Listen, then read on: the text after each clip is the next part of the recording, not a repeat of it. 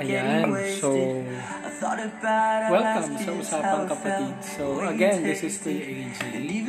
Um, right now, nagkakapi ako kasi medyo malamig dito sa place na um, pinag-stayan ko ngayon. So, um, just like what I've promised to you guys, um, for our next episode, this is our second episode, For our second episode, ang pag-uusapan natin ay ako. ako muna ang pag-uusapan natin. Kasi may mga listeners tayong nag-message sa akin through Facebook. Um, and sabi nila, um, ano daw ba yung family background ko? And then, um, so ako, willing naman ako syempre mag-share sa inyo ng, ng background ko at kung ano yung meron sa akin before. So, uh, after a minute, so let me just compose myself here. Um, I'll be sharing with you guys who am I. So, ito yung pag-uusapan natin ngayon.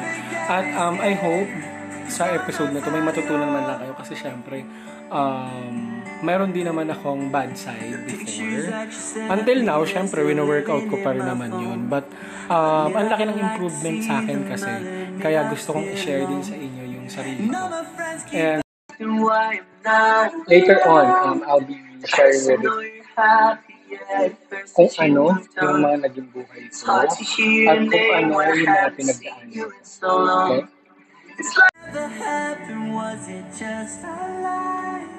If what we had was real, how could you be fine? Cause I'm not fine at all. I remember the day you told me you were leaving.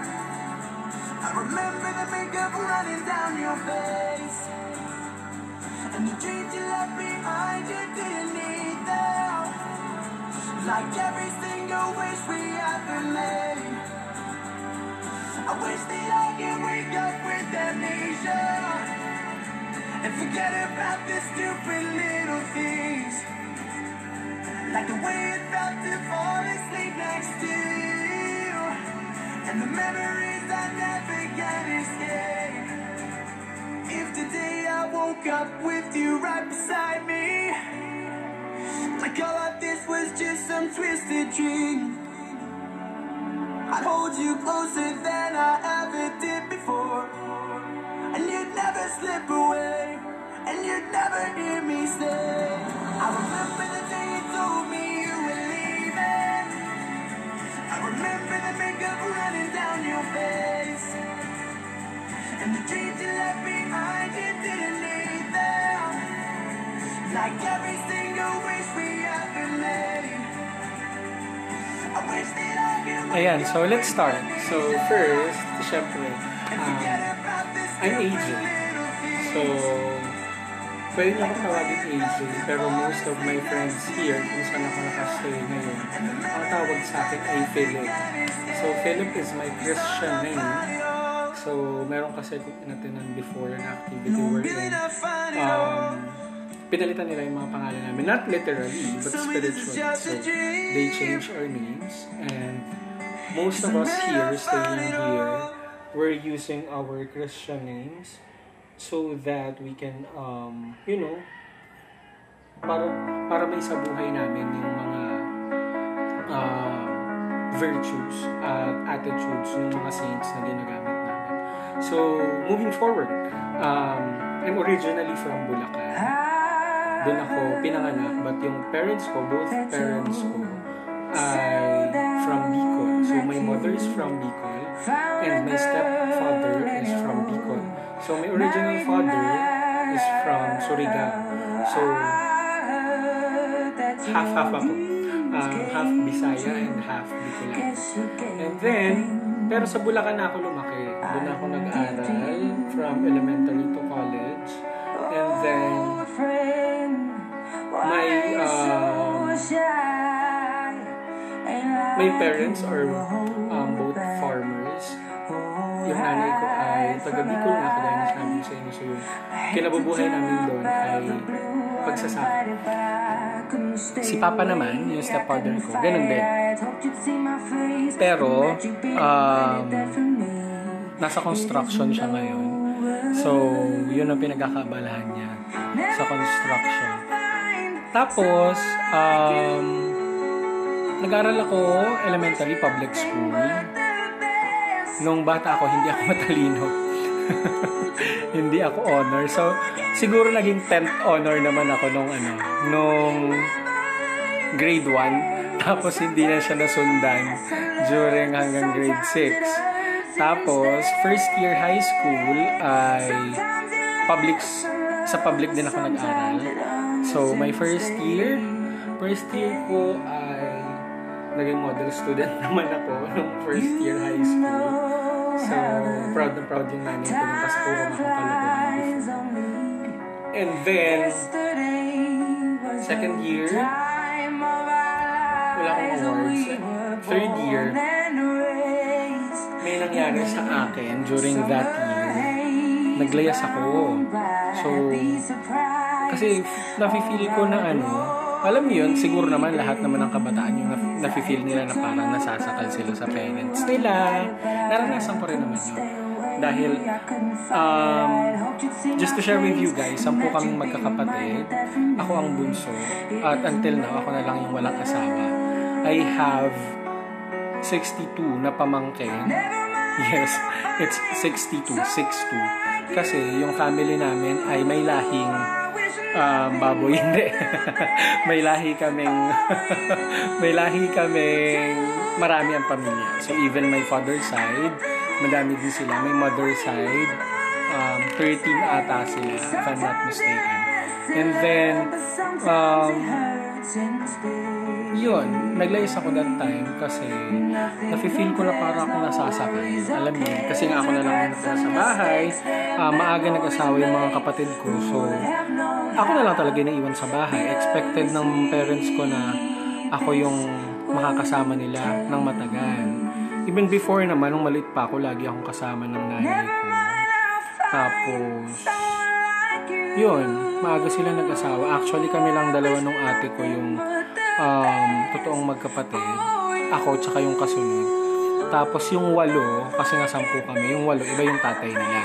So, literally, um, nasa third, ano, nasa second, um, naasawa na kami ng nanay ko. Nasa second na, second na part na kami ng buhay. Yun. So, balik tayo, naglayas ako ng third year high school kasi nga naramdaman ko na uh, para ako nasasakal. Tapos, yun, pumunta ako ng Marikina sa kamag-anak ko naman, sa tita ko sa mother side. Tapos yun, sinabi ko sa kanila na ano, na kinukuha ko ng totoo kong tatay, kaya ako pumunta doon, pinapunta ko ng nanay. So, yun, sabi nila sa akin, sige, mag-stay ka muna dito. Tapos, nagtataka sila kasi ang tagal na hindi pa ako sumusundo. So, nakonsensya na ako kasi nagtatext yung mga kaklase ko, uy, yung mama mo, ganito, naghahanap sa'yo, di ka pa ba uuwi? Although, alam ng mga kaklase ko kung nasan ako, it's just that, hindi ko pinasabi sa kanila kung nasan ako to let my parents know na nasasakal ako. So, yun. Naging, um, okay naman. Naging okay kami after nun. Tapos nung fourth year, nagbulak-bulak ko. I really don't know kung ano nangyari or kung ano yung mga nangyari sa um, previous. Half, uh, I'm sorry. Dun sa mga huling nangyari sa buhay ko kasi um, nafe-feel ko na hindi ako hindi ako mahal. May mga ganun ako so psychologically pala may effect sa akin. Um, fourth year high school natuto ako na marijuana. So nagmamarijuana ako before. Um, actually to connect it active din ako sa simbahan So, choir ako sa simbahan. Member ako ng isang organization. Actually, not isa. Uh, I think three. Three na organization. Tapos, while naglolo ko ako, nag-serve ako So, yun, dumating ako sa point na ganyan, nasa, nasa middle lang ako. Feeling ko naman kasi um, patatawarin pa rin ako ng Diyos kahit ginagawa ko. So, continuous ako. And then, uh, nagising ako sa sinabi ng nanay ko. Sabi niya sa akin, uh, anak, ganyan na lang ba yung buhay mo? Okay na lang ba sa'yo yung ganyan? Kasi sa akin wala namang problema na ganyan. Uh, iniisip ko lang, lumalaki ka. So, hindi naman habang buhay makakasama mo kami. Hindi naman habang buhay. Pwede mo, o pwede kang lumapit sa mga kapatid mo kasi may na silang kami. Ang iniisip ko lang, sabi ko na, paano kapag wala na? So, doon para ako sinunto, nagising ako, na gusto ko na lang biglang So, hindi perfect yung pamilya ko.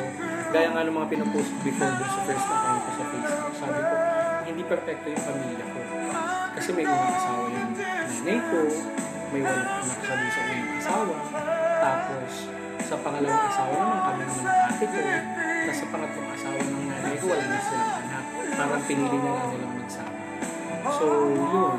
Ang pinaka nakaka-touch sa akin doon hindi ako sinukuhan ng stepfather ko tsaka ng mother Kasi, alam nila, nakak nakakakita sila na mayroong nangyayari.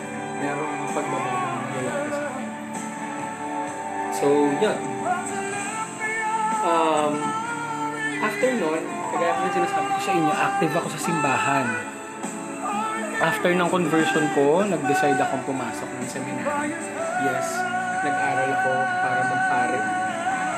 So may criticism sa akin doon. Ang daming criticism kasi, eh, dati nang addict yan eh. Sabi naman kasama ko sa simbahan. Kasi, I'm asking for help because kapag nag-aral ka ng pagpapare, hindi naman siya libre. Actually, hindi siya libre. May mga bagay na kapalit. Although, mas less. So yun, nagpapatulong ko sa kanila. And I have this nanay-nanayan in simbahan. I call him Nana Charan. Kasi ang totoong pangalan niya, Licelia. So, sobrang touch ako sa kanya kasi siya lang talaga yung hindi sumurrender sa akin even before. Hindi niya ako sinubukan, hindi siya um, hindi siya nakabog sa akin. Kahit na alam niya may mga kalokohan akong ginagawa, hindi niya ako, hindi niya ako. Alam mo yun? Hindi niya hindi niya ako piniling iwanan. Bagkos sinasamahan niya pa rin ako kahit saan ako magpunta. Ang iniisip ko naman, sabi ko, sana, yun, alam mo yun, sana nandyan lang siya palagi. Iniisip ko nga, sabi ko, ang laking pasasalamat ko kay nanay kasi, ano, tawag dito, hindi niya talaga ako sinukuhan. Gusto kong magpasalamat sa kanya. Kasi, I'm sorry ha, naglilipat ako ng tugtog eh. Gusto ko kasi, gusto ko kasi to, talaga.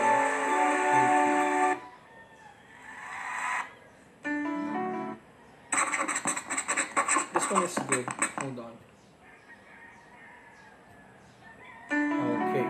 So, the title of the song is Thank You for Loving Me. Um, si Bon Jovi yung kumanta. Ayun. Um, yes, nag-aral ako magpare. My first seminary is in Cagayan de Oro. So, sa Cagayan de Oro, nag-aral ako sa Xavier University. Nag-stay ako dun for a long time. I think two years ata ako nag-stay dun. Tapos, yun, natuto ako mag-Bisaya. So, um, marunong ako mag-Bisaya. Fluent ako mag-Bisaya. Nakakaintindi ako mag-Bisaya. So, um, yun. After ko doon, lumabas ako kasi may tragedy na nangyari. Napagbintangan akong uh, nagnakaw ng cheque. Actually, yun yung pinag-uusapan namin kagabi kasi may parang session kami kagabi. Drinking session. So, uminom kami ng kaunti kagabi. Tapos yun ang pinag-usapan namin.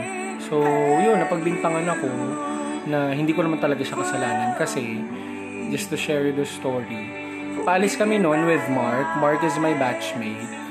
And then, um, before that day happened, may nakaschedule kaming retreat, kaming dalawa. So, nagpaalam kami. And then, sabi ko, o sige, tara, sama tayo sa retreat. Kasi sa school yun, required siya sa school. Tapos, sumama kami. After noon, paalis na kami eh, paalis na. sabi ko, uy, may cheque. And then, during that time, kami na lang naiwan kasi Saturday yun. Um, parang free time ata namin. Kasi during pag free time, pwede kami lumabas ng seminary. Tapos lumabas, maglakad-lakad, yeah. So, yung mga kasama namin sa seminary, wala. So, literally, kami dalawa lang ni Mark yung naiwan. Tapos sa kwarto namin, parang anim kami. So, nakakita ko ng cheque, nalaglag sa sahig. Sabi ko kay Mark, Mark, nakita mo ha, tinabi ko yung cheque. Ibalik natin kung kanino man to sa pag-uwi natin after ito. Tapos yun, natapos ng retreat, makauwi kami. Nagulat kami kasi pagdating namin, may urgent meeting daw. Parang pinatawag lahat ng seminaries together with the Vietnamese and the Filipino seminary. So, yun, meeting kami. Tapos, bunga dila. Um, pag-usapan natin kasi may nawawala ng check. Um, hindi daw alam kung saan napunta. Pinapin daw sa lupa. So, before they continue, nag-stand na ako. So, sinabi ko, ang padal na sa akin po yung cheque kasi during that time, uh, paalis po kami, wala po kami pag-iwanan. So, ayoko namang iwanan yung sa kusinero kasi um, hindi ko naman alam kung mag-aabot o hindi. So, sabi ko, yun, um, tinanong ko na lang, tinabi ko na lang. And I have here, Mark, to testify that I didn't intentionally get it to keep it. Hindi ko yun um, sinasadya o hindi ko piniling kumain. So, ano nangyari? Hindi nila naintindihan. So, they decided to send me home. After that one, I stayed in Cavite. So, sa Cavite ako nag-stay kasi during that time, meron akong second family here wherein uh, member ng organization. So, meron akong separate member ng organization which is before, their name is True Life in God. So, um, True Life in God din ang instrument ng aking conversion. So, thank you so much to them. Ngayon, hindi na kasi True Life in God yung pangalan nila or yung pangalan namin. Um, now, ang pangalan namin ay Companions in the Heart of Jesus and Mary. So, Companions in the Heart of Jesus and Mary ang naging instrument ng aking conversion. So, tinulungan nila ako magbago through um, series of inputs, seminars, and everything. So, yun. Aking pasasalamat ko sa kanila. So, dito ako dumiretso muna. For the meantime, pumunta ako ng Cavite. Then, nagstay ako doon. After noon, um, I decided to enter again. Kasi sabi ko nga, hindi naman nawawala yung um, vocation ko, yung nararamdaman ko. Gusto ko talaga magpare. So, I decided to look for another congregation para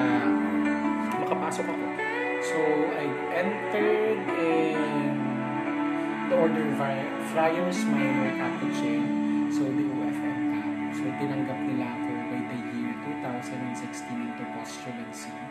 After ko mag-postulancy, dito two years, I think, yeah. Two years akong nasa Lipa. After ko sa Lipa, nilipat ako sa Baguio. One year ako sa Baguio. And then, balik ako ng Lipa. Tapos, yun, continuous yung pag-aaral ko. Uh, And actually, naisa-share ko siya until now dun sa mga um, nakakaharap ko. Sa totoo lang, ang daming nangyari sa buhay ko na pinagpapasalamat ko sa Diyos. Kasi most of the time, nararamdaman ko na parang wala na akong pag-asa. Ang hirap kaya ng ganung pakiramdam, di ba? Tapos sinasabi ko sa Diyos, Lord, ano ba? Anong plano mo sa buhay ko? So, yun. Um, lagi akong nagdadasal. Sabi ko, Lord, kayo nang bahala. Kung anong gusto niyo, yun ang masunod. Hindi ko ipipilit yung sarili ko. Ayoko nang pakialaman yung buhay ko. Pakialaman nyo na yung buhay ko, sabi ko sa Diyos. So, um, hindi maganda yung mga unang part ng buhay ko kasi ang dami kong ups and downs. Mas marami yung down, actually. So, dun sa mga lugmok days ko, hindi ako pinababayaan ng Diyos.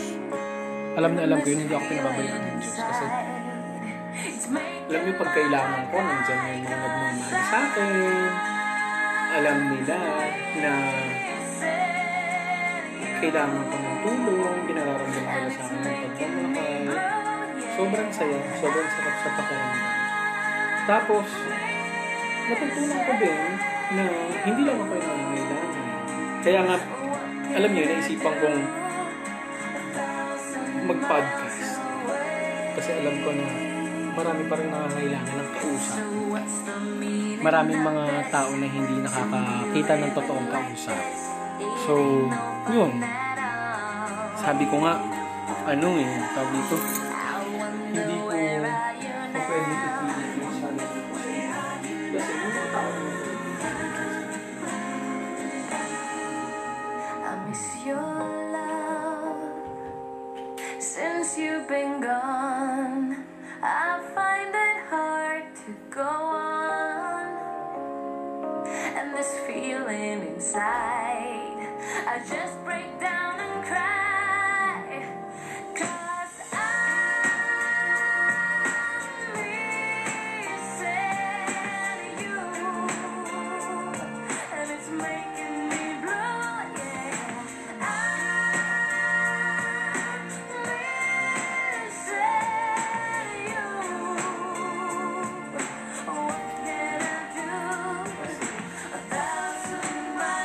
ko na sinasabi ng Diyos sa akin. So, kaya ako ibigay ko sa'yo. So, I hope may natutunan kayo sa buhay ko.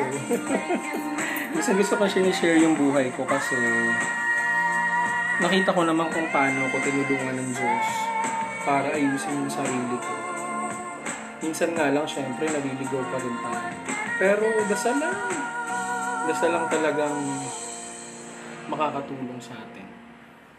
Here to sing All I Ask. Please welcome Adele. hindi ko hindi ko sinasabi na para lang to sa ano sa mga Catholics no um, lahat tayo ka- kahit ano man yung religion natin alam ko na nandyan ang Diyos para sa atin so um, nagpapasalamat ako sa inyo kasi nagkaroon kayo ng time na pakinggan ako ang hirap kayong magkwento lalo na kasi prone ako mag-judge eh.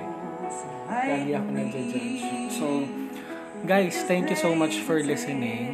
I hope may napulot kayong kahit kaunti kahit kaunti lang naman. So kagaya nga nung sinabi ko sa inyo sa previous episode kapag may gusto kayong um, i-share at pag-usapan natin don't hesitate to send me a direct message through my Facebook account look for Philip Aguila. Ang picture niya ay my recent prize na picture. So, just send message to me. And then, let's talk about it later on.